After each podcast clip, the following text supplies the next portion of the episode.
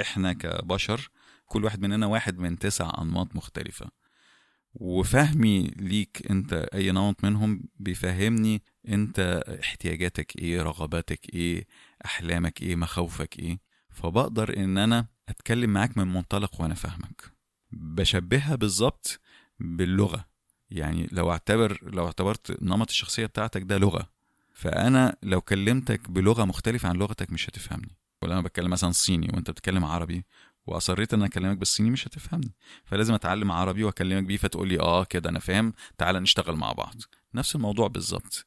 ده جزء من حوارنا مع المهندس تامر زناتي في الحلقة 46 واللي بنتشرف إن هو ضيفنا للمرة التانية في البودكاست النهاردة في حلقة جديدة.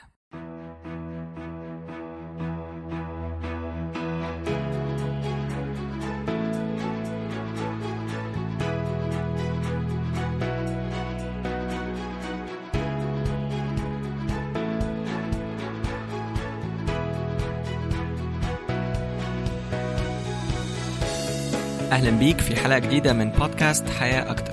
البودكاست اللي بتقدمه لك إنكريس علشان يساعدك تتقدم في جوانب حياتك المختلفة وتعيش حياة أكتر. أنا أحمد الشاذلي مقدم البودكاست وأنا ممتن جدا إنك بتسمعني. الجزء اللي سمعناه في بداية الحلقة كان باشمهندس تامر بيكلمنا فيه عن الإنياجرام أو أنماط الشخصية التسعة. وزي ما سمعنا هو بيشبه نمط الشخصية باللغة. وده واحد من أسباب عديدة تخلينا مهتمين بدراسة أنماط الشخصيات المختلفة. لأنك لو مش فاهم شخصيتي فأنت مش هتعرف تتكلم معايا باللغة اللي أنا بفهمها. بس كمان لو أنا مش فاهم شخصيتي في بعض التصرفات والسلوكيات اللي أنا بعملها اللي مش هبقى عارف هي جاية منين أو أسبابها إيه. وبالتالي مش بعرف أتحكم فيها. وممكن آخد وقت طويل عشان أكتشف إزاي أتعامل مع نفسي في المواقف المختلفة. هنتكلم النهارده مع باشمهندس تامر عن أهمية دراسة أنماط الشخصيات المختلفة. إيه هو علم الإنياجرام وإزاي نقدر نستفيد منه في حياتنا؟ وإيه هي التطبيقات المختلفة ليه في المجالات المختلفة اللي إحنا بنعيشها؟ الجدير بالذكر إن المهندس تامر زناتي هو أول مدرس معتمد للإنياجرام في مصر من المؤسسة العالمية للإنياجرام. وبذل مجهود كبير في تأسيس فرع معتمد للمؤسسة دي هنا في مصر يبقى اسمه International Enneagram Association Egypt أو IEA Egypt اللي هي المؤسسة العالمية للإنياجرام في مصر. مش عايز أطول عليك في المقدمة، يلا بينا نستمتع بالحوار مع المهندس تامر زناتي. باشمهندس تامر ازي حضرتك؟ أهلا وسهلا بيك أنا سعيد جدا بوجود حضرتك معانا للمرة الثانية في البودكاست. أنا الحقيقة أسعد جدا وسعدت بالمرة اللي فاتت وأتمنى المرة دي تفيد الناس زي المرة اللي فاتت إن شاء الله إن شاء الله. خلينا نبدأ في البداية بأن إحنا نعرف الناس بأهمية دراسة أنواع الشخصيات بشكل عام. يعني في نماذج كتيرة في ال Myers Briggs في ال Enneagram اللي هنتكلم عنه النهارده وفي ال DISC model وغيره. إيه أهمية أصلا إن أنا أعرف حاجة زي كده؟ اتعلمها ليه هو طبعا انظمه الشخصيات بتدينا خريطة للشخصية بنقدر من خلالها نعرف مناطق القوة مناطق التنمية ال blind spot اللي هو المساحات الغير مرئية ال styles المختلفة زي ال communication styles اللي هو طريقة التواصل بتاع الشخص طبقا للشخصية بتاعته طريقة القيادة بتاعته علاقاته بيبنيها إزاي والكلام ده كله. فالخرائط دي بتساعدنا جدا إن إحنا نشوف الجزء اللي إحنا ما بنشوفوش من نفسنا لأن إحنا دايما بنشوف الدنيا من جوه لبره. ما عندناش القدرة إن إحنا نشوفها من بره لجوه يعني نشوف نفسنا تصرفاتنا وتأثيرها على المحيط اللي حوالينا وتأثيرها على الناس اللي بينا وبينهم علاقات. فالخرايط دي بتساعدنا جدا إن إحنا نشوف الجزء اللي إحنا مش شايفينه وعلى هذا الأساس نقدر نقرر هل إحنا بننجح في المواقف اللي إحنا بنمر بيها وبالتالي عايزين نعملها بطريقة منهجية. ولا عندنا في عقبات فتبتدي الخرائط دي تبين لنا العقبات إيه ونبتدي نبني خطة للتطوير علشان نتخطى العقبات دي. تمام. إحنا قبل ما نبتدي التسجيل كنا بنتكلم مع حضرتك فبنتكلم على فكرة التوقعات إيه من الحلقة دي. إحنا هنتكلم النهارده ان شاء الله عن الانياجرام النموذج ده من انواع الشخصيات يعني أنماط الشخصيات. فممكن حضرتك تقول للناس إيه اللي ممكن يتوقعوا إن هم يخرجوا منه بالحلقة لأن أكيد مش عارف نشرح طبعا كل الانياجرام في الحلقة واحدة. أنا أتمنى إن هم يعرفوا بشكل عام النظام ده شكله إيه نظام الانياجرام وفوائده إيه وده يشدهم إن هم يدرسوه أكتر ويستخدموه كأداة لتطوير حياتهم بجميع مناحيها من ناحية آه، العلاقات الشخصية من ناحية التنمية الذاتية من ناحية آه، تطورهم ال- الاحترافي أو في العمل آه، من ناحية حتى ال- التطور الروحي إزاي يقدروا يبقوا كونكتد أكتر ويبقوا عندهم تطور روحي. فأتمنى إن هم يحصل وعي من ال- الحلقة دي بالشكل ده فتشدهم إن هم يهتموا أكتر بالنظام ده يتعلموه فيستخدموه فيوصلوا لأهدافهم. طب إيه اللي بيميز نموذج الإنياجرام عن النماذج التانية المختلفة؟ يعني إيه اللي شد حضرتك للاتجاه ده والتخصص في ال Enneagram بالذات؟ Okay هو دول سؤالين في سؤال واحد. ماشي. الأولاني إيه اللي يميزه وإيه اللي شدني أنا شخصيا؟ أنا أحب أبتدي بالسؤال التاني ولأنه هيساعدني في الرد على السؤال الأولاني. السؤال التاني الحقيقة أنا أنا راجل ال background بتاعتي multinationals كنت بشتغل في corporate multinational يعني في شركات عالمية آه، ففي آه، قطاع أعمال بندير أعمال. وكان تخصصي يمكن في العشر سنين اللي فاتوا هو التخطيط الاستراتيجي. والتخطيط الاستراتيجي إزاي بنحط خطة علشان المؤسسة تمشي عليها وتوصل لأهدافها الاستراتيجية. فالحقيقة اتعلمت حاجة مهمة جدا من خلال عملي ده إنه مهما حطيت خطة جيدة أنت محتاج ناس مؤهلين و... وعندهم وعي عالي علشان ينفذوا الخطة اللي هو فريق الإدارة وفريق العمل ككل. فما ابتديت أوعى للجزئية دي لقيت إنه لابد من العمل مع الناس على مهاراتهم وعلى وعيهم علشان يقدروا ينفذوا أهداف الخطط الاستراتيجية. وده اللي خلاني الأول أهتم بتنمية نفسي. تنمية نفسي وتنمية الآخرين فريق العمل عشان نوصل للأهداف الاستراتيجية بتاعت المؤسسة بتاعتنا.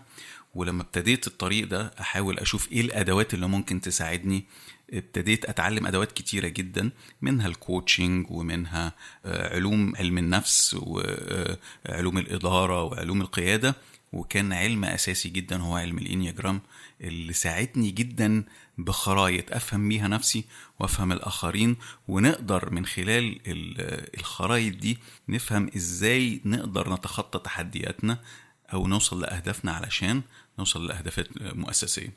فهو ده اللي شدني الحقيقة لانها أداة قوية جدا الإنياجرام أداة قوية جدا بتوفر خرايط شخصية بتساعدنا على المستوى الشخصي ومستوى الفرق كمان. فهي فكرة أنا كقائد يعني طبعا أنا بقى إيه بشرح فكرة أنا دخلت إزاي. أنا كقائد إزاي أقدر أطلع أحسن ما فيا وأتخطى المساحات اللي محتاجة تطوير وأطورها علشان أحقق الخطة آه، الاستراتيجية بتاعت المؤسسة.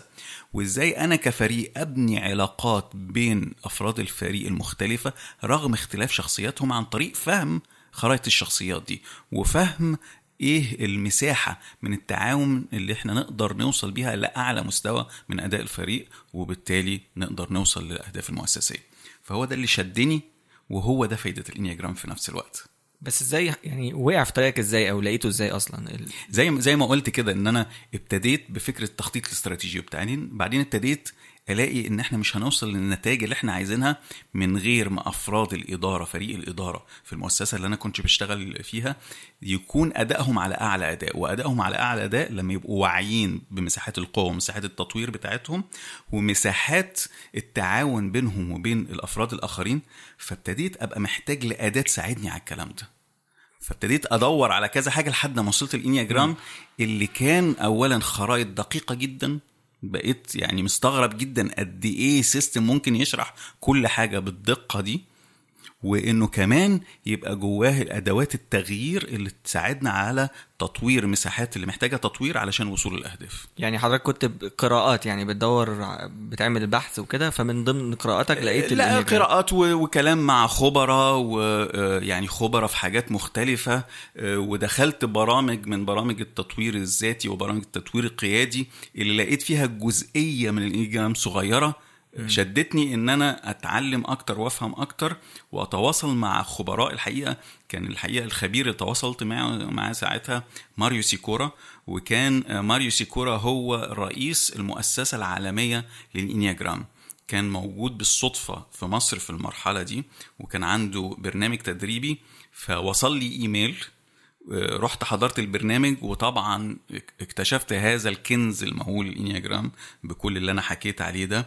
وابتديت آخد level 1 و level 2 وال mastery وهكذا لحد ما توطدت بيني وبين ماريو بقى وكثيرين من آه، الخبراء في ال Enneagram علاقات وبقى عندي شبكة بتخليني أشوف آه، زوايا مختلفة فيها وأقدر أوصل بيها للنتائج اللي أنا كنت عايزها ساعتها.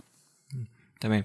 طيب آه، برضو خلينا نقول للناس إن حضرتك الوحيد اللي بتدرس الإنياجرام في مصر ويمكن في العالم العربي كله صح؟ لا أنا مش عايز أقول إن أنا الوحيد لا لأنه في ناس كتيرة بت بتدرس الإنياجرام آه، ولكن آه، أنا أول واحد يحصل على اعتماد المؤسسة الدولية للإنياجرام والبرنامج اللي أنا بدرسه برنامج معتمد برضه من المؤسسة الدولية للإنياجرام آه، والحقيقة أنا أنا بسعى إنه تبقى كل اللي بيدرسوا الإنياجرام في مصر أو في في الشرق الأوسط يبقوا مع- معتمدين وبرامجهم معتمده لأن ده هيقوي ال- الوعي بالنظام ال- الممتاز ده وهيزود تطبيقاته. لما يزيد تطبيقاته كل حاجة تتحسن شغلنا هيتحسن علاقاتنا هتتحسن كل حاجة تتحسن كل التحديات اللي إحنا شايفينها دي هيبقى عندنا أدوات إن إحنا نتخطاها.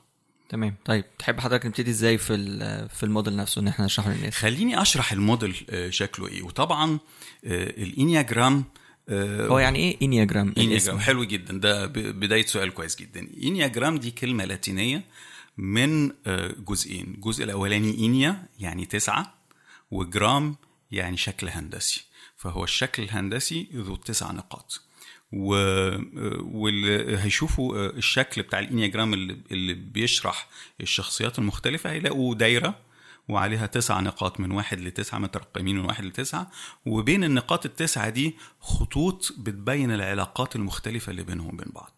فاحنا بالتالي التسع نقاط دي تعبر على تسع أنماط للشخصيات. الحقيقة هو ده واحد من الأبعاد بتاعت الإنياجرام. كثيرين جدا من يعني من البرامج اللي بتدرس ال Enneagram أو ال- ال materials اللي موجودة على الإنترنت ما بتتخطاش المستوى ده من العمق بتاع ال Enneagram لكن هو الحقيقة في أعماق تانية كتيرة. انت اتكلمت على ال wings واتكلمت على آه، آه، علاقات الخطوط. دي معناها إيه؟ في كمان علاقات اللي هي ال subtypes يعني هو التسعة types لكن تحتيهم subtypes في ثلاثة instinctual biases اللي هو ميول غريزية. وبالتالي التسع أنماط كل واحد منهم ليه ثلاث نسخ على حسب الثلاث ميول غريزية المختلفة فبتدينا 27 subtype أو 27 شكل مختلف من الشخصيات.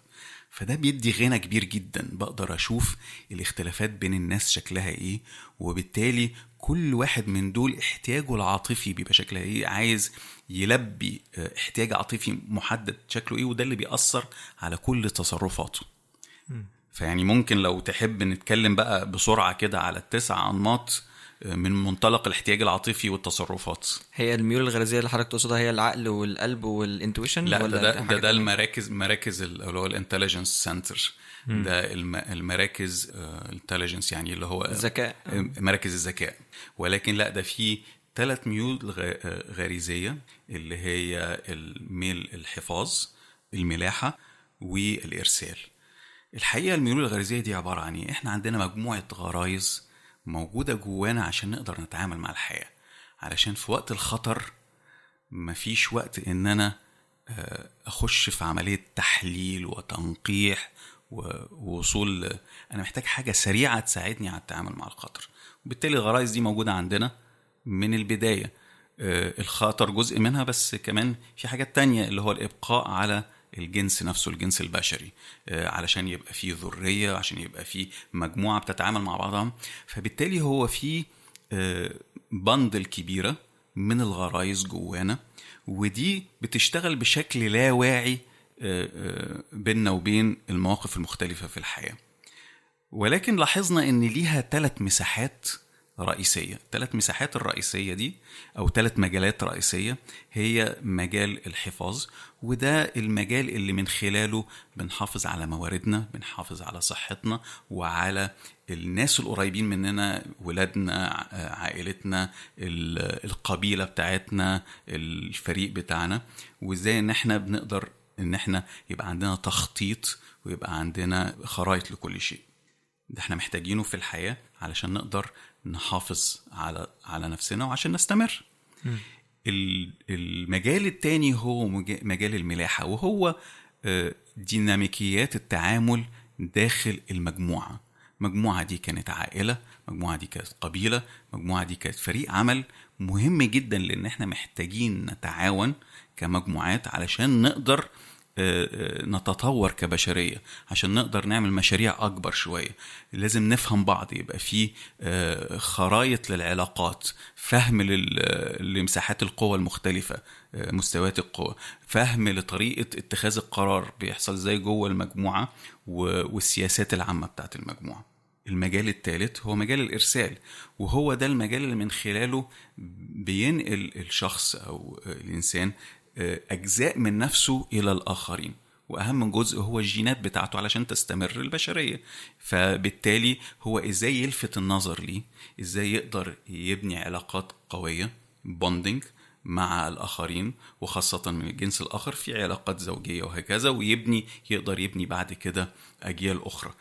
وده بيساعدنا كتير جدا إنه فكرة إنه لفت النظر ده بيساعدنا على تسويق أف أفكارنا تسويق مبادئنا تسويق منتجاتنا ودي حاجة مطلوبة حتى في عصرنا الحديث.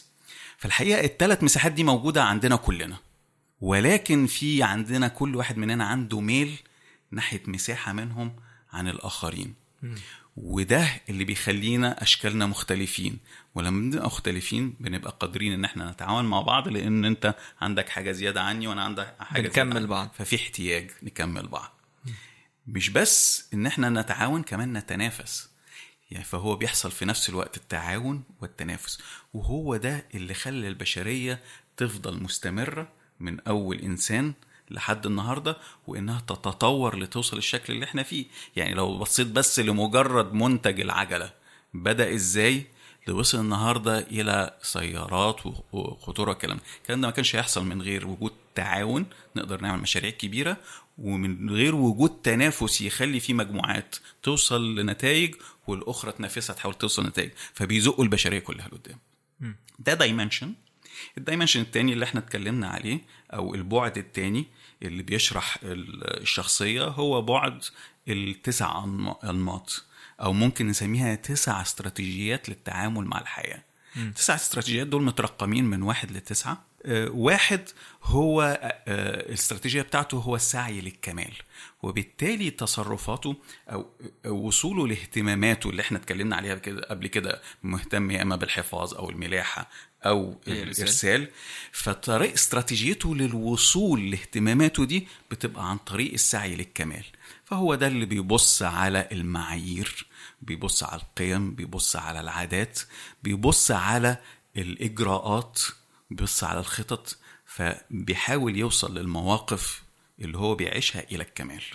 أوكي؟ طبعا ده حاجة كويسة جدا. أتمنى إنه يبقى المهندس اللي يحضر الطيارة اللي أنا بطير بيها يكون من هذه النوعية.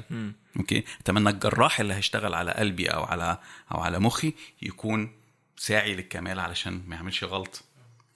النقطة الثانية هي نقطة اتنين أو النمط الثاني وهي استراتيجية السعي للتواصل. السعي للتواصل هو ده اللي يبص على العلاقات بيدير مواقفه كلها إن هو يبني علاقات قوية مع الأطراف الأخرى. فبالتالي تصرفاته كلها بتعكس هذا هذا. فبتلاقيه مساعد جدا بيساعد الآخرين لأنه ده بتساعده إن هو يبني علاقات. بيبقى آه، عنده رعاية عالية فممكن يبقى آه، مثلا مدرب جيد جدا مدير بيرعى المجموعة بتاعته بيعلمهم من خبراته وهكذا. بيشوف احتياجاتهم بيشوف تطورهم احتياجهم للتطور وتدريبهم والكلام ده وهكذا. النقطة الثالثة هو السعي إلى الاوتستاندنج يعني اللي هو السعي تفرد. للتفوق التفوق. فالسعي للتفوق هو ده دايما بيشوف استراتيجيته للوصول كمان لمساحات اهتمامه بيبقى استراتيجية بتاعته إن هو إزاي يتفوق على الآخرين إذا كان هو كشخص أو كعضو من فريق فإزاي الفريق بتاعه يتفوق على الآخرين وده الحقيقة مهم جدا عشان يزقنا دايما نتقدم فبالتالي دول هتلاقيهم هارد وركر بيشتغلوا كتير جدا ساعات طويلة بيقدروا قيمة العمل وبيقدروا يعبروا عن تفوقهم في شكلهم هم نفسهم وبطريقة عرضهم لأعمالهم. بعد كده النقطة الرابعة هي نقطة السعي للتفرد بقى. التفرد مختلف عن الكمال وعن التفوق في إيه؟ التفرد إن أنا ليا شخصيتي المستقلة. أنا في ذاتي شكلي مختلف زي البصمة. لا هو أنا أحسن من غيري مش بالمقارنة بحد ولا هو مقارنة بمعيار لا أنا نفسي ليا شخصيتي المستقلة. فبالتالي دايما رؤيتهم للأمور رؤية من زاوية مختلفة عندهم عين للجمال بيقدروا يشوفوا الجمال بيقدروا يشوفوا المواهب بيقدروا يشوفوا آه، آه، زاوية مختلفة من أي موضوع يشتغلوا فيه ويديله صبغة شخصية خاصة تعبر عنهم أو عن الفرق بتاعتهم أو عن المجتمع بتاعهم. هل ده بالضرورة بيكون يعني ثائر أو أو متضايق ممكن, من ممكن ممكن يبقى سائر وتحت الضغط ممكن يكون سائر لمجرد الثورة متمرد لمجرد التمرد. ولكن طبعا لو عنده وعي عالي جدا هيقدر زي ما أنت بتقول يتمرد على الأنماط التقليدية ويطلع لنا بإبداعات جديدة. وده يساعدنا إن إحنا نتطور كبشرية ويساعد الفرق بتاعته إنها توصل لمساحات جديدة ما كانتش وصلت لها. فدايما كل نمط من دول تحت الضغط لو هو بيتصرف بطريقة خاطئة ممكن توصله لنتائج خاطئة لو بيستخدم الاستراتيجية بتاعته بطريقة خاطئة ممكن توصله لنتائج خاطئة لو بيستخدمها بط- بطريقة جيدة ممكن نستفيد بيه جدا هو لوحده يستفيد في حياته أو كجزء من الفريق الفريق بتاعه يستفيد بيه يعني حضرتك تقصد إن هو ال- الخصائص بتاعت شخصيته دي يعني ممكن تبقى ممكن هو يستغلها صح أو إن هو لو ما. فهمش فمش بالوعي. بقدر أشوف إيه اللي بينجحني وينجح العلاقات بتاعتي وبتجه فيه فبالتالي أدير آه، آه، استراتيجية بتاعتي وادير شخصيتي وادير علاقاتي بوعي للوصول لأهداف النجاح. أو إن أنا بدون وعي ببقى بعيد أخطاء معينة فتخليني أفشل إذا كان في علاقاتي أو أفشل في تحقيق أهدافي معينة. فهو ال- الكلمة الرئيسية هو الوعي. إن أنا أبقى شايف الخريطة فاهمها كويس وأبقى أمشي صح. وهي دي الفكرة أصلا من إن إحنا عايزين ندرس الحاجات. بالظبط كده تمام. هو إن أنا أستحضر الوعي وأقدر أشوف المساحات اللي أنا عايز أتطور فيها وأتطور فيها فعلا وأدير العلاقات بطريقة آه، تكون آه، تؤدي للنجاح نكمل ال- آه،. إحنا وقفنا عند أربعة يبقى بعد كده خمسة بس خمسة هو الساعي إلى ال- الانفصال ساعي الانفصال ده هو بينفصل عن العلاقات الإنسانية بي- بيدير المواقف بتاعته عن طريق إن هو يعزل نفسه عن العلاقات الإنسانية أو يقلل التواصل في العلاقة الإنسانية بحيث إن هو يقدر يشوف الدنيا بشكل كلي بشكل الصورة الكلية ويقدر ياخد قرارات غير آه، آه، عاطفية. غير عاطفية فممكن تكون قرارات رزينة وقرارات منطقية ولكن طبعا ده تحت الضغط ممكن يكون ما بيتواصلش مع الناس بشكل كافي آه، ما غير متواجد في المجموعات وهكذا. فبرضه على حسب إدارته للإيه؟ للاستراتيجية بتاعته. ده يكون شخص استراتيجي بيبص على الأمور بشكل استراتيجي بيشوف الصورة الكلية يقدر يربط بين التفاصيل والصورة الكبيرة فيقدر يوصل لحلول فبالتالي هو من الناس التحليليين ومن الناس اللي بيقدر يوصل آه، لحلول في المشاكل. زي مثلا المحققين أو الناس اللي بيعملوا في البحث وال آه، والتطوير والكلام ده آه، بتبقى الشخصية دي مفيدة جدا. يعني هذا الشخص ده بيكون وحيد مثلا بيفصل نفسه عن الناس ف؟ لو هو بيدير آه، استراتيجيته بشكل خاطئ ممكن ينعزل لكن لو هو بيدير استراتيجياته بشكل واعي يقدر آه، يبقى عنده القدر الكافي من التواصل وفي نفس الوقت القدر الكافي من ال objectivity اللي هو ال- الموضوعيه يعني حضرتك تقصد إن هو مش بيتأثر يقدر بمشاعره يتو- يوازن. قوي آه يعني يقدر يوازن. بالوعي يقدر يوازن بين إمكانيات شخصي شخصيته ويتخطى العقبات اللي هي بتقف قدامه. okay. فهو آه لو هو هيدير الاستراتيجية بتاعته بشكل خاطئ ممكن ينعزل خالص.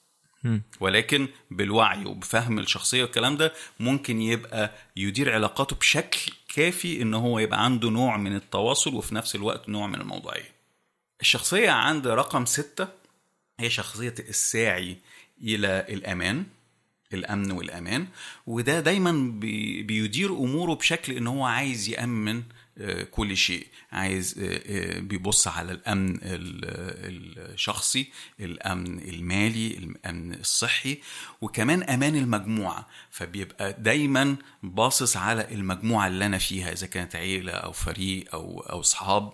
قد إيه تماسك المجموعة ده؟ لأن فيها آه، نوع كبير من الأمان. فده بيبقى مساعد. لأن هو ده اللي بيخليه يقدر إن هو يوصل لامام المجموعه بيبقى عنده دايما شايف الأخطاء علشان هو ده اللي بتخليه يقدر يعالجها فيوصل للآمان. بيبقى كمان ممكن آه، آه، يكون ما بياخدش لو هو بيدير شخصية شخصيته بطريقة أو استراتيجيته بطريقة غير صحيحة ممكن ما ياخدش أخطار. فبالتالي ممكن يضيع فرص. ولكن هو ممكن يكون بيدرس الأخطار كويس جدا وينتهز الفرص بناء على ذلك فهو على حسب إدارته لشخصيته. هل ده ممكن يبقى متشكك مثلا في الناس اللي حواليه؟ ممكن يكون في جزء من التشكك للناس اللي لسه ما يعرفهمش أوكي؟ لما بيدخلوا جوه دايرة الثقة عنده بيبقى بيبقى صعب إنك تدخل فيها بس مجرد ما دخلت فيها بتكتسب هذا ال- الجزء. طبعا دول الناس دول بيبقوا مفيدين جدا في الحاجات اللي فيها أمان في حاجات اللي فيها إدارة مخاطر حاجات مختلفة بالشكل ده.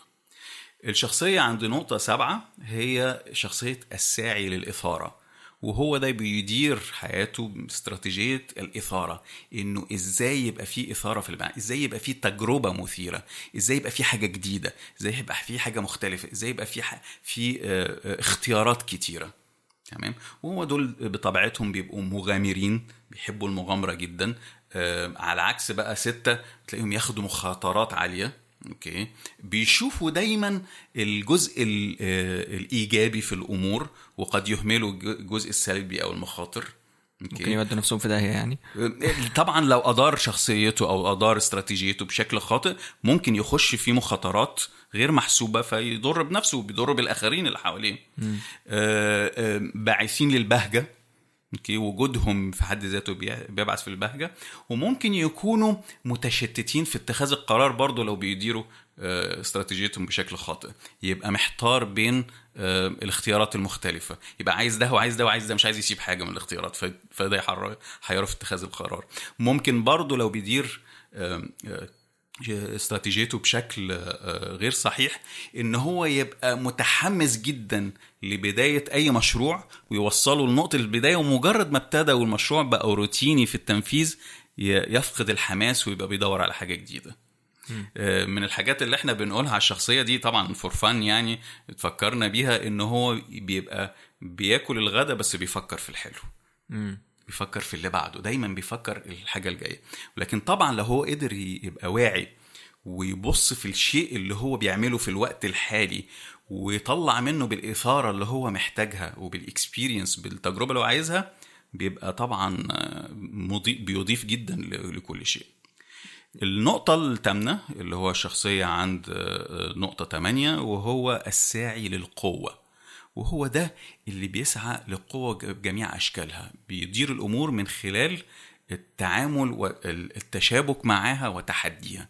إزاي إن أنا أسيطر على الأمور وإزاي إن أنا أفرض آه، وجهة نظري ورؤيتي في الأمور عشان أقدر أوصل للأهداف اللي أنا شايفها واضحة وصريحة عندي عشان أوصل لها. طبعا لو تحت الضغط وبيدير آه، الاستراتيجية بتاعته بشكل غير مناسب ممكن الشخص ده يبقى بي بيضغط على الآخرين ممكن يكون متسلط وممكن يكون بيدخل في مساحات آه، آه، تضغط عليهم وعلى مشاعرهم من غير ما يحس.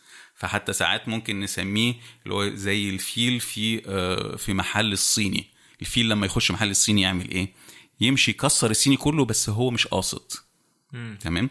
ده طبعا لو هو بيستخدم الاستراتيجيه بشكل آه، غير واعي. لكن بيستخدمها بشكل غير آه، بشكل واعي ده بيبقى عنده الحيوية والفعالية والقدرة على التنفيذ. فبالتالي فهو يعتمد عليه جدا. بيظهر في التحديات. يعني هو بالعكس بيحب التحديات فده اللي ممكن نلجأ له علشان يساعدنا في التحديات. بيبقى عنده باشن عنده شغف بالأمور. فبالتالي بيبقى مصر يخلص الموضوع لآخره. تمام؟ وبالتالي بيتميزوا بالقيادة جدا الشخصية دي. الشخصية ال- عند النقطة الأخيرة اللي هي نقطة تسعة وهي شخصية الساعي للسلام. والساعي للسلام ده بيدير برضه مواقفه باستراتيجية السلام إزاي يبقى في سلام داخلي وسلام خارجي. إزاي جوايا أحس بالسلام وإزاي المجموعة اللي أنا فيها تبقى أحس بالسلام. فبالتالي هو بي- بيسعى للتوافق في المجموعة. بيسعى لإدارة الاختلافات ويوصل لها النتيجة بيبقى شايف حاطط عينه على كل الآراء المختلفة حتى اللي ملهاش صوت ظاهر ويجيبها في المناقشة.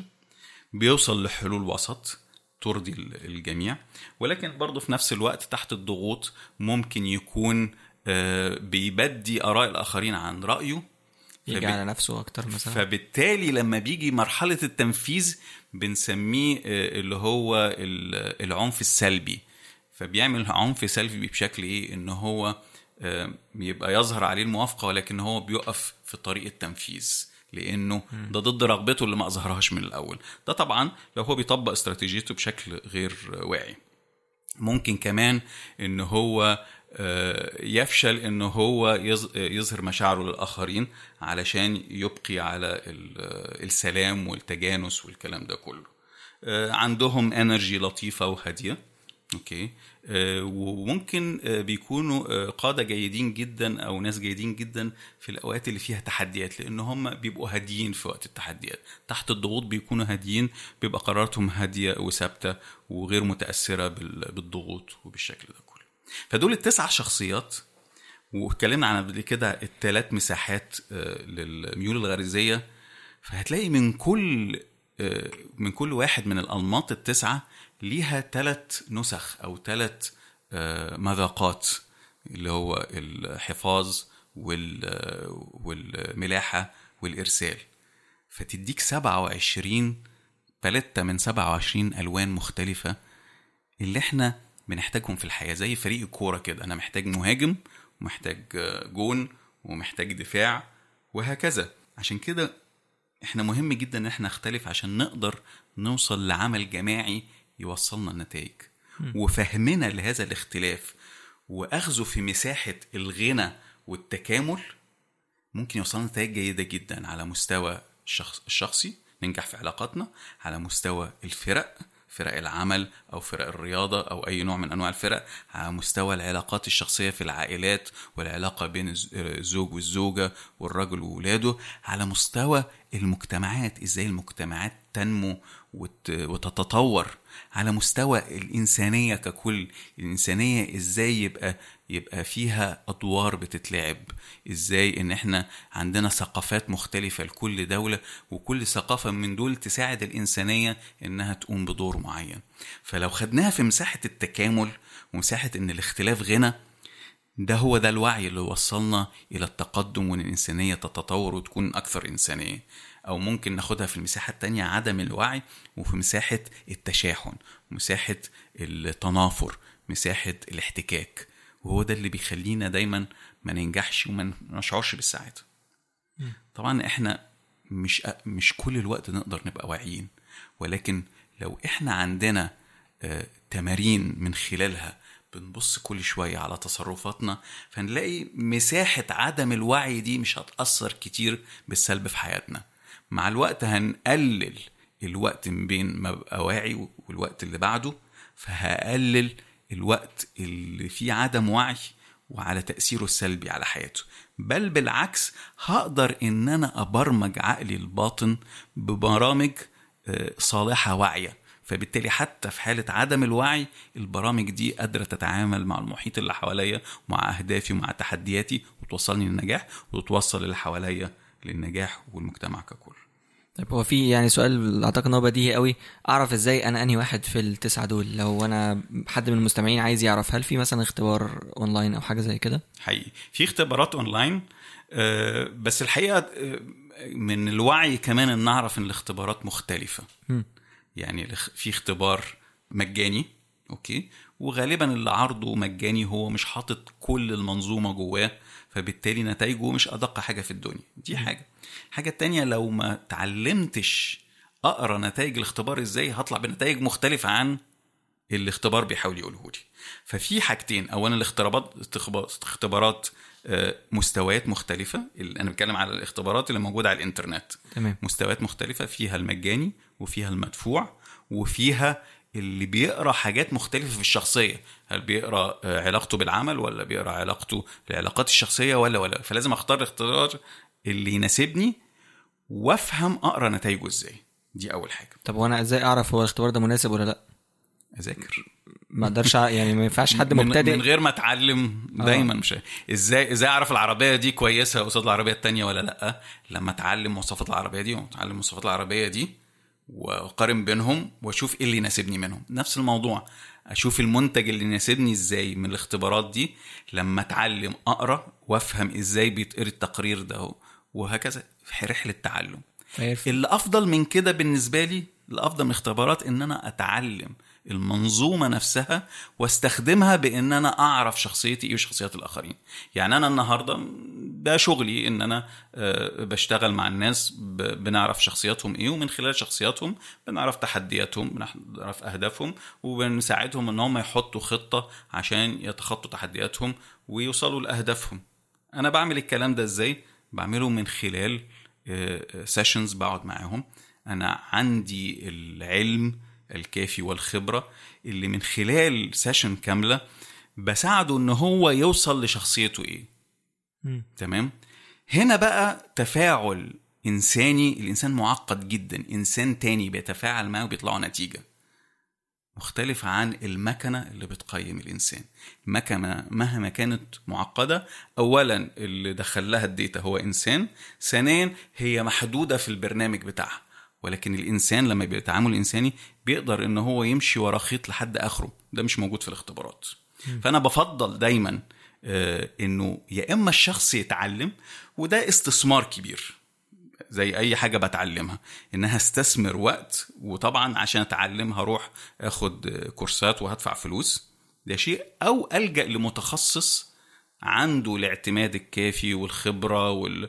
وال... والعلم إن هو يقدر يساعدني أوصل لشخصيتي شكلها إيه طبعا الشكل الثالث هو اختبارات والاختبارات في منها ال- المدفوعة وفي منها المجانية وعلى قد على قد ما بتستثمر على قد ما بتاخد وعلى قد ما بتتعلم على قد ما بتعرف نتائج. يعني هعمل اختبار مجاني من غير ما أفهم إزاي أقرأ التقرير بتاعه فغالبا هطلع بنتائج غلط. بس أنا بحس هو إن- بيقول حاجة وأنا فاهم حاجة تانية. آه أنا بحس إن يعني لما تتقال كلمة أنماط الشخصيه أو كده على طول بيجي في بال الناس إن أول حاجة يعملها خلاص أنا كده هروح أختبر وهو يطلع لي نتيجة وابقى أنا كده عرفت أنا مين. وخلصت الحكاية على كده. فأنا مبسوط يعني إن إحنا وضحنا النقطة دي للناس. يعني الموضوع أعمق من كده لازم تتعلم الأول وتتعلم تقرأ وهكذا. هو هو زي أي علم تاني. أنا ممكن أقول آه أنا قعدت مع واحد خمس دقايق كلمني على العلم وبقيت عالم. فتبقى النتيجة طبعا خاطئة. أو إن أنا أقعد وأذاكر وأجرب وأتكلم مع الخبراء آه، يعني ناس أرباب العلم ده وأتعلم منهم وأطور نفسي مع الوقت وأبقى وأقعد لحد ما أوصل لأعلى الدرجات. ده, سكة وده سكة. واضح طبعا من السكتين كل واحدة نتيجتها إيه. طب في كتب مثلا ممكن ناس تقراها عن الموضوع ده؟ حضرتك. ترشحها يعني؟ طبعا. للأسف حتى الآن أغلب الكتب باللغة الإنجليزية. مم. okay. من الكتب الجيدة اللي أنا برشحها طبعا الكتاب بتاع awareness to action آه، لماريو سيكورا. في الكتاب بتاع آه، The Wisdom of the Enneagram آه، اللي هو awareness to action من الوعي إلى ال- آه، العمل. إلى العمل آه، لماريو سيكورا. آه، في آه، The Wisdom of the Enneagram اللي هو حكمة الإنياجرام. آه، كتاب طبعا من من الكتب ال- الرئيسية يعني في الإنياجرام ده بتاع راس هادسون ودون ريزو. دون ريزو توفى وراس هادسون آه، لسه موجود لحد دلوقتي. والاثنين الحقيقة آه، ماريو سيكورا وراس هادسون آه، جم مصر وعملوا مع بعض آه، اتكلموا على آه، زوايا مختلفة الإنياجرام واللطيف إنها كانت زوايا متكاملة جدا ما فيهاش تعارض. آه، في طبعا كتب بتاع آه، بتاعت هيلين بالمر برضو كتب قوية جدا من كتب ال... ال... برضو اللي عمرها كبير شوية وكتب رئيسية في الموضوع ده أوسكار تشازو. هل كل دول ينفعوا للمبتدئين ولا في منهم حاجات عميق يعني لو حد مبتدئ في حاجة معينة أحسن من حاجة تانية أو أبسط؟ يعني بص كل واحد من دول هيبقى بيدي زاوية مختلفة بعضهم معقد جدا. بيحتاج إنه إنه تتعلمه مع معلم مع معلم. أوكي. وبعضهم ممكن بيحط المبادئ بشكل مختلف. وفي طبعا بعض الك- الكتب البسيطة جدا اللي ما برشحهاش قوي الحقيقة يعني لأنها آه، ساعات التبسيط مخل. يخل ف... فبيدي فكرة مختلفة. آه، لكن آم، آه، يعني اللي عايز اللي عايز يتعلم الحاجات دي يعني أنا قلت بعض الأسامي حتى يتابع المقالات بتاعتهم. ممكن تساعده جدا يتابع الفيديوهات بتاعتهم. ده نوع من التعلم. إن أنا أتفرج على فيديو وأتعلم منه أقرأ مقالة وأتعلم منها. وإن أنا أحاول أندمج في المجتمع اللي بيتعلم الإنياجرام اللي بيتعامل معاها. وإحنا الحمد لله في مصر مؤخرا يعني من شهرين فاتوا عملنا فرع للمؤسسة الدولية للإنياجرام اللي هو اي اي ايجيبت وأصبح من خلال المؤسسة دي بنعمل محاضرات من المدارس المختلفة بنجيب مدرسين عالميين من أمريكا ومن أوروبا ومن بلاد مختلفة وكمان المدرسين المصريين بيطلعوا وبيتكلموا عن الإنياجرام فدي فرصة برضو جيدة للتعلم. وفي نفس الوقت في المحاضرات دي بتحصل إنك أنت بتتعرف على باقي مجتمع الإنياجرام بتتعرف على تجاربهم المختلفة. فبرضو النقاش المستمر ده ومشاركة المعلومات بتساعد كتير على التعلم المحاضرات دي موجودة باستمرار صح؟ موجودة تقريبا بتبقى محاضرة كل شهر م. وبنعلن عنها على الصفحة بتاعت المؤسسة اللي هو حاليا اسمها Egyptian Enneagram Association بس إحنا لسه يعني امبارح خلصنا البروسيس بتاعت الموافقة على إن إحنا نبقى فرع للمؤسسة العالمية للإنياجرام فبقى اسمها International Enneagram Association Egypt تمام. أو IEA Egypt هنحط فاللي هيتابع على الكلام ده على الإنترنت؟ هيلاقي دايما بنعلن عن ال events اللي إحنا بنعملها غالبا بتبقى محاضرات. ويبقى في benefits كتيرة جدا. هو زي ما قلت إن هو بيقدر يتشارك مع باقي أعضاء الجمعية يقدر يتبادل خبرات معاهم. هيبقى عندنا بعد كده بعض الحاجات التانية هنعملها هتبقى مفيدة للناس يعني.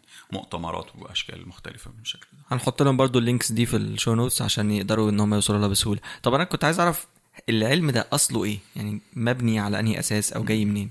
هو الحقيقة طبعا في قصص كتيرة جدا على أصول العلم ده. الحقيقة أنا يعني في فترة دراستي ال Enneagram القصص اللي هي قبل 30 سنة فاتوا ما وجدتش على أي قصة منهم دليل دامغ فما بحبش إن أنا أعيدها. يعني في بعض القصص بتقول إنها أصلها من الفراعنة وبعض القصص بتقول إنها الصوفية بعض القصص بتقول إنها كانت على موجودة على كهوف حيطان الكهوف في الأمازون. في قصص مختلفة كتير. والحقيقة أنا بفهم القصص دي بمفهوم إيجابي إنه إنه أصول المعرفة كلها واحدة. فأنا هلاقي في الحضارات القديمة أصول المعرفة أي معرفة وصلت لنا هنا. بما فيها الإنياجرام.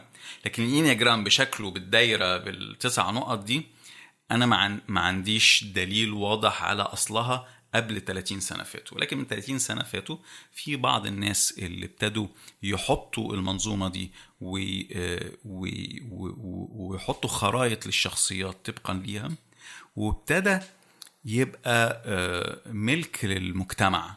فالمجتمع العلماء في الموضوع ده ابتدى يساهم وكل واحد يطور على اللي حطه الآخرين من خلال ملاحظة أنماط البشر من خلال ملاحظة التجارب ومحاولة إن إحنا نحط الكلام ده على المنظومة بتاعت الإنياجرام. فبالتالي وده من غنى الإنياجرام اللي بيساهموا في تطويره وبيساهموا في إن ال Enneagram ده يبقى علم قوي وعميق وفي معرفة كبيرة جدا اللي بيشتغلوا فيه كتير. والمجتمع هو اللي بيقرر إيه الغث وإيه السمين منه. فالسمين بيكمل والغث بيرفضه المجتمع مع الوقت وبيخرج من المنظومة. فهو نفسه مجتمع بيدير نفسه. هل ممكن نقارن الإنياجرام بنماذج تانية زي ال MBTI أو ال DISC model أو كده ولا المقارنة دي أصلا فكرة غلط؟ آه أنا ما بحبش فكرة المقارنة ليه؟ لأنها بالنسبة لي أنا دايما بستخدم المصطلح بتاع الخرايط فلو أنا هبسطها مثلا أقول إحنا في المدرسة كنا بنتعلم في الجغرافيا الخرايط فكنت بتيجي تشوف خريطة الدولة في خريطة سياسية في خريطة اقتصادية في خريطة خريطة محاصيل زراعية في خريطة ديموغرافية مش كده؟ أوكي؟ هل ممكن نقارن بينهم؟ كل واحدة ليها هدف. كل واحدة بتقول لنا حاجة مختلفة. فالحقيقة وكذلك أنظمة الشخصيات المختلفة أو أنما أو أنظمة اللي بتشرح الشخصيات. كل واحدة منهم بتبص من زاوية مختلفة فبتشرح حاجة مختلفة. الحقيقة هو أنا بقول الكلام ده بكل قوة.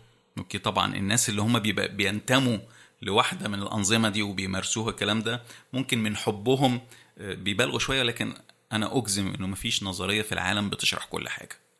دايما النظرية بتشرح حاجات مهمة okay؟ ولكن مش كل حاجة في الحياة. يعني أنا مش هقدر أقول لك من ال Enneagram ليه آه، حد معين بيحب لون معين. الشخصية دي النظام ده مش هيشرح لي. okay؟ لكن ممكن أقول لك آه، أفهم هو ليه عنده في تصرف معين بيعمله في مواقف معينة وبيتكرر التصرف ده. تمام؟ لكن ميوله الذوق آه، ناجح ولا فاشل؟ هقول لك هو إيه اللي خلاه ينجح أو يفشل؟ ممكن أشرحها. لكن هو ناجح ولا فاشل دي بسبب أي شخصية؟ ما أقدرش أشرحها. فبالتالي مفيش منظومة مفيش نظرية علمية بتشرح كل شيء. وكذلك نرجع لسؤالك. كل واحدة من دول بتبص على زاوية مختلفة. اللي ادعيه إن النياجرام من أعمق وأدق منظومات الشخصيات اللي موجودة. طيب أنا خدت بالي من كلام حضرتك برضو على إن لما كنا بنشرح التسع نقاط حضرتك دايما بتقول النقطة الأولى ده بيسعى نحو الكمال والتاني بيسعى نحو حاجة إنها مبنية على البواعث بتاعة البني آدمين. فهل دي حاجة مشتركة ما بين كل النماذج ولا دي حاجة برضو بيختص بيها الانيجرام بس؟ زي ما قلت لك كل نموذج بي بيرصد آه، زاوية معينة وبيبتدي يظهرها. ف وخلي بالك أنا آه، ما اتكلمت على الشكل ده أنا يعني كنت لازم أقول ساعتها في السؤال ده إنه ده واحدة من المدارس بتعبر عنها بالشكل ده. بعض المدارس بتقولها بشكل تاني بتقول إنه دي شخصية آه، مثلا المصلح. بتقولش بقى اللي يسعى إلى كذا. فدي مدرسة مختلفة بتبص على زاوية مختلفة للإنياجرام. ولكن في الآخر هتلاقي المواصفات متشابهة ولكن محطوطة في هيكل مختلف يخليك تبص على الإنياجرام من زاوية مختلفة فتستخدمها في تط- تطبيق مختلف. بعض. بعض ال- المدارس بتستخدمها في تطبيقات روحية بعضها بتستخدمها في تطبيقات لإدارة الأعمال في بعضها بتست- بتستخدمها في إدارة العلاقات في بعضها بتستخدمها في تطوير الذات وهكذا. فبالتالي كل زاوية بنبص عليها الانياجرام بتدينا تطبيق مختلف نقدر يساعدنا نوصل لنتائج جيدة. وده غنى الإنياجرام إن هو تطبيقاته كتير ومدارسه كتير وزوايا كتير. طب هل أنا ممكن أكون عندي أكتر من نقطة؟ يعني ألاقي نفسي في واحد وفي خمسة وفي سبعة؟ دي بقى ده فعلا هي مش مش بالشكل اللي أنت بتقوله بس في علاقات بين آه، آه، نمط الشخصية بتاعي وأنماط تانية من التسعة اللي موجودة اللي بتأثر على الشكل اللي بيظهر بيه تصرفاتي. تمام؟ فبالتالي في بعض العلاقات بين مثلا أنا شخصية رقم تسعة في بعض العلاقات بين شخصية رقم تسعة وشخصية رقم ثلاثة وشخصية رقم ستة. بتخلي إنه في بعض الصفات اللي موجودة في ثلاثة وستة تبقى كمان في بعض المواقف تظهر عندي. الطريقة اللي بحب أشرحها بيها بتبسيط إنه بص على ال Enneagram كما لو إنه problem resolution protocol يعني إيه problem resolution protocol هو بروتوكول لحل المشاكل زي بالظبط اللي بيستخدموه شركات الإنترنت مثلا. أنت لما بتكلم شركة إنترنت تقول لها الإنترنت مش شغالة أول حاجة بيقولها لك إيه؟ إيه في الراوتر وافتح تاني بالظبط كده. ليه هو بيقول لك كده؟ لأن هو عنده حاجة manual أو آه، كتالوج مكتوب فيه خطوات محددة. أول خطوة فيها هي اقفل الراوتر وافتح تاني. ليه وصلوا للنتيجة دي؟ لأنه لقوا 80% من المشاكل بتاعت الانترنت بتتحل بالخطوة دي. صحيح في 20% ما بتتحلش بس خلينا نبتدي بال 80% اتحلت يبقى خلاص يبقى أنا حليت لك مشكلتك بسرعة. ما اتحلتش يبقى هخ- هخش على الخطوة اللي بعدها. فنفس هنا الموضوع.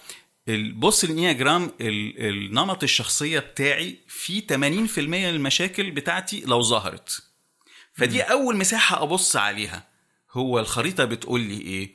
لما بيحصل كذا يحصل كذا يبقى أنا اشتغل الحتة دي. طب لو طلعت المشكلة مش هنا أروح على النقطتين المرتبطين بيا. زي ما قلنا كل شخصية ليها نقطتين مرتبطين. ف فيبقى ده الخطوة اللي بعدها قد تكون هنا. لو ما كانتش هنا أو هنا يبقى في بقية الإيه؟ النقط. فأنا كده سهلت لك الموضوع جدا. بص هنا الأول و80% من مشاكلك هتتحل. بعدين بص هنا بعد كده وجزء كبير من اللي فاضل هيتحل. ولو ما لقيتش يبقى فاضل ده فممكن إن أنت يبقى عندك شكل منهجي إنك أنت إزاي تعرف تتخطى تحدياتك وتوصل لأهدافك وتطور نفسك.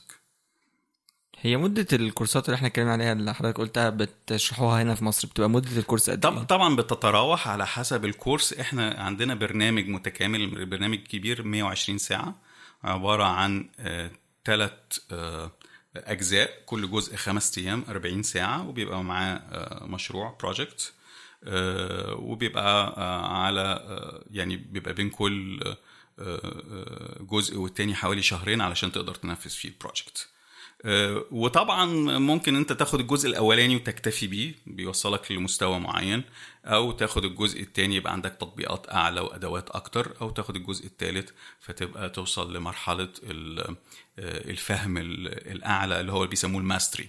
اللي هو ال- الفهم الاحترافي وقدرة على التنفيذ. فده على حسب آه، انت عايز توصل لايه يعني في ناس كتير مش محتاج يبقى متخصص في الانياجرام زيه وده مش مطلوب ان يبقى كلنا متخصصين في الانياجرام. في واحد محتاج بس ان هو يفهم الانياجرام كويس عشان يستخدمها في حياته.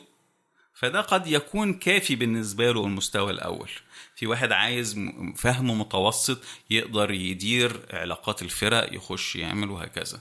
في واحد لا عايز يتخصص زي أنا نفسي إن إحنا يعني نقول تطبيقات لل... للحاجات دي بس أنا مش عارف هل ده متاح ولا لازم يكون ندخل لا بشكل ممكن أعمق. لا لا ممكن جدا. يعني خلينا ناخد جزئية من اللي اتكلمت عليها إذا كان في تطوير الذات أو في آه، مثلا العلاقات الشخصية مثلا. في العلاقات الشخصية. آه، فهمي لشخصيتي بيفهمني تصرفاتي بتيجي بسببها إيه؟ لأنه في آه، احتياج عاطفي جوايا. محتاج يتلبى واحتياج عاطفي ده بشكل لا واعي بيأثر في تصرفاتي علشان أوصل ليه. أوقات كتيرة جدا لأن إحنا أغلب الوقت في مرحلة في حالة لا وعي أوكي؟ بيحصل إن البرنامج الداخلي اللي هو بيحاول يلبي الاحتياج العاطفي ده بيحصل له إن هو بيبقى عنده آه، آه، تصميم خاطئ وأنا ما براجعوش بقالي فترة طويلة فبيوقعني في مشاكل وتفضل المشاكل تتكرر تتكرر تتكرر وأنا غير واعي بيها. okay؟ طبعا على أعلى مستويات اللاوعي بلوم الآخرين على الكلام ده رغم إن هي تصرفاتي هي اللي بتعمل كده. ففهمي اولا للخريطة هيقول لي آه المشكلة هنا زي ما قلت ال problem resolution protocol زي بتاع الإنترنت. المشكلة في الحتة دي هديكم مثلا مثال على الشخصية بتاعتي اللي هي تسعة قد يكون في بعض المواقف عدم المواجهة مشكلة من مشاكل الشخصية رقم أوكي ليه؟ لأن هو بيسعى للسلام.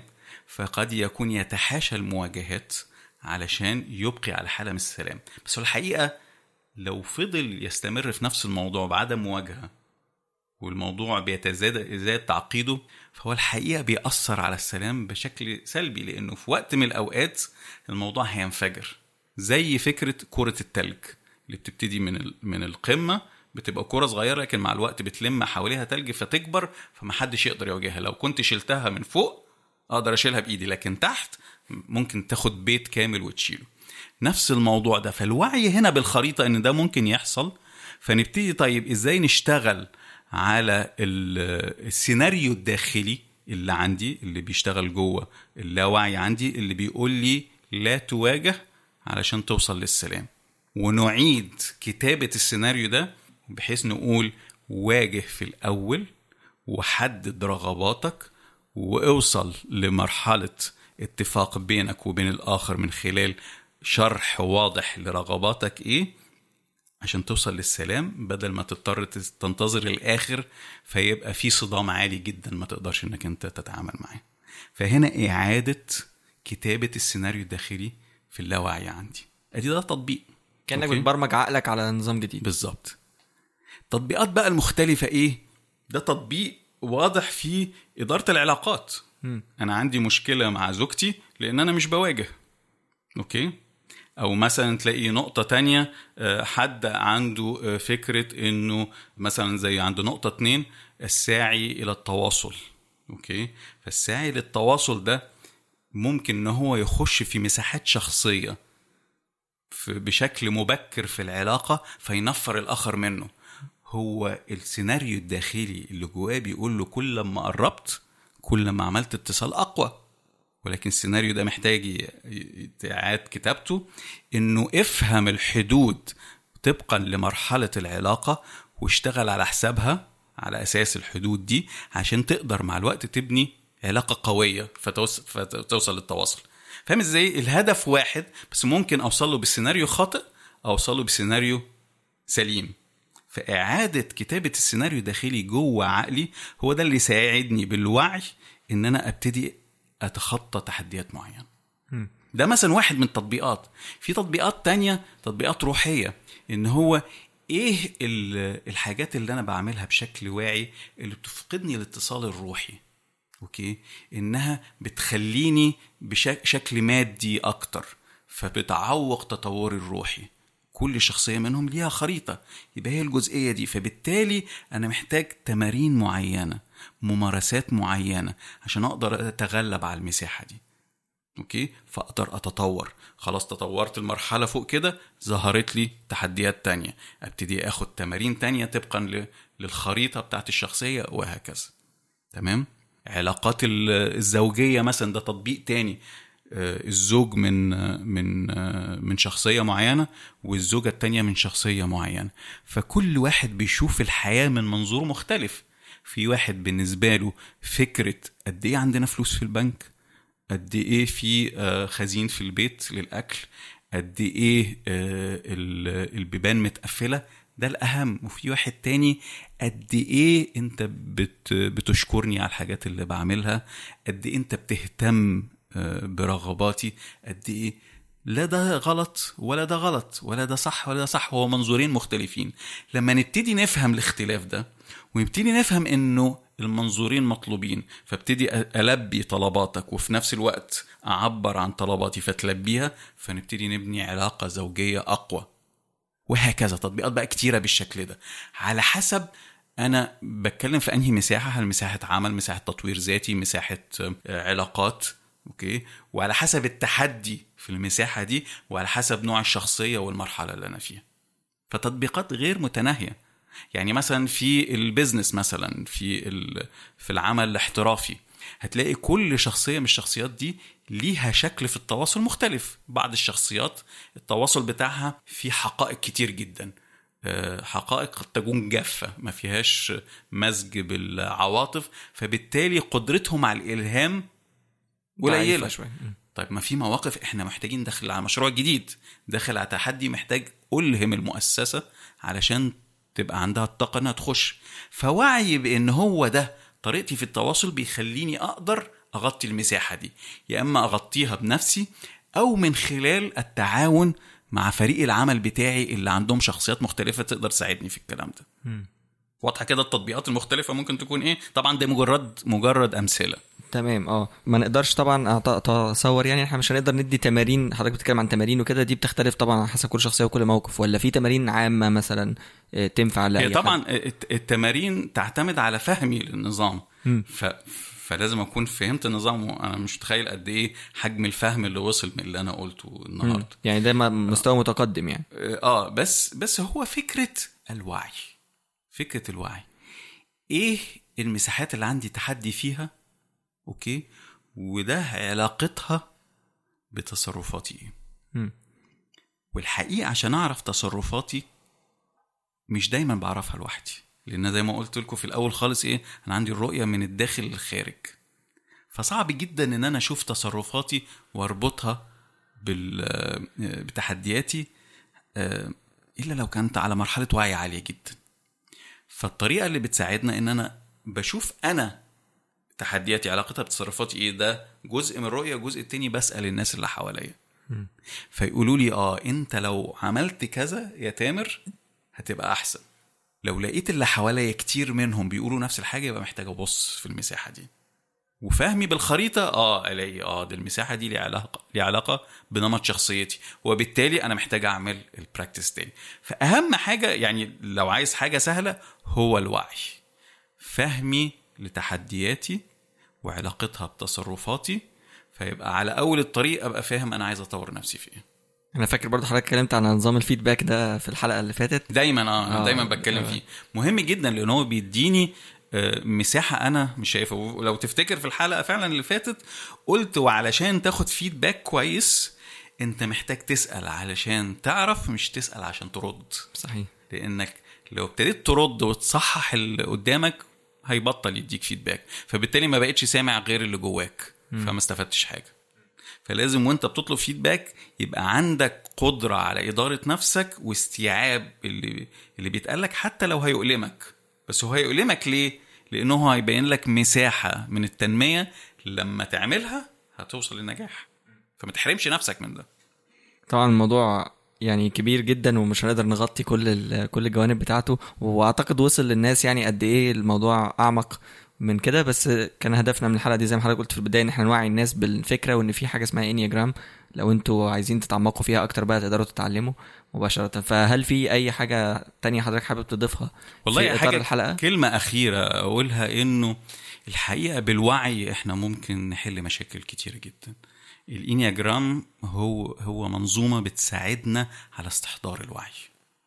فأتمنى إن كل الناس تبقى عندها فضول لمعرفة الإنياجرام. مش بالضرورة يتخصصوا بس على الأقل فضول ويستخدموه بالمستويات اللي تساعدهم على استحضار الوعي.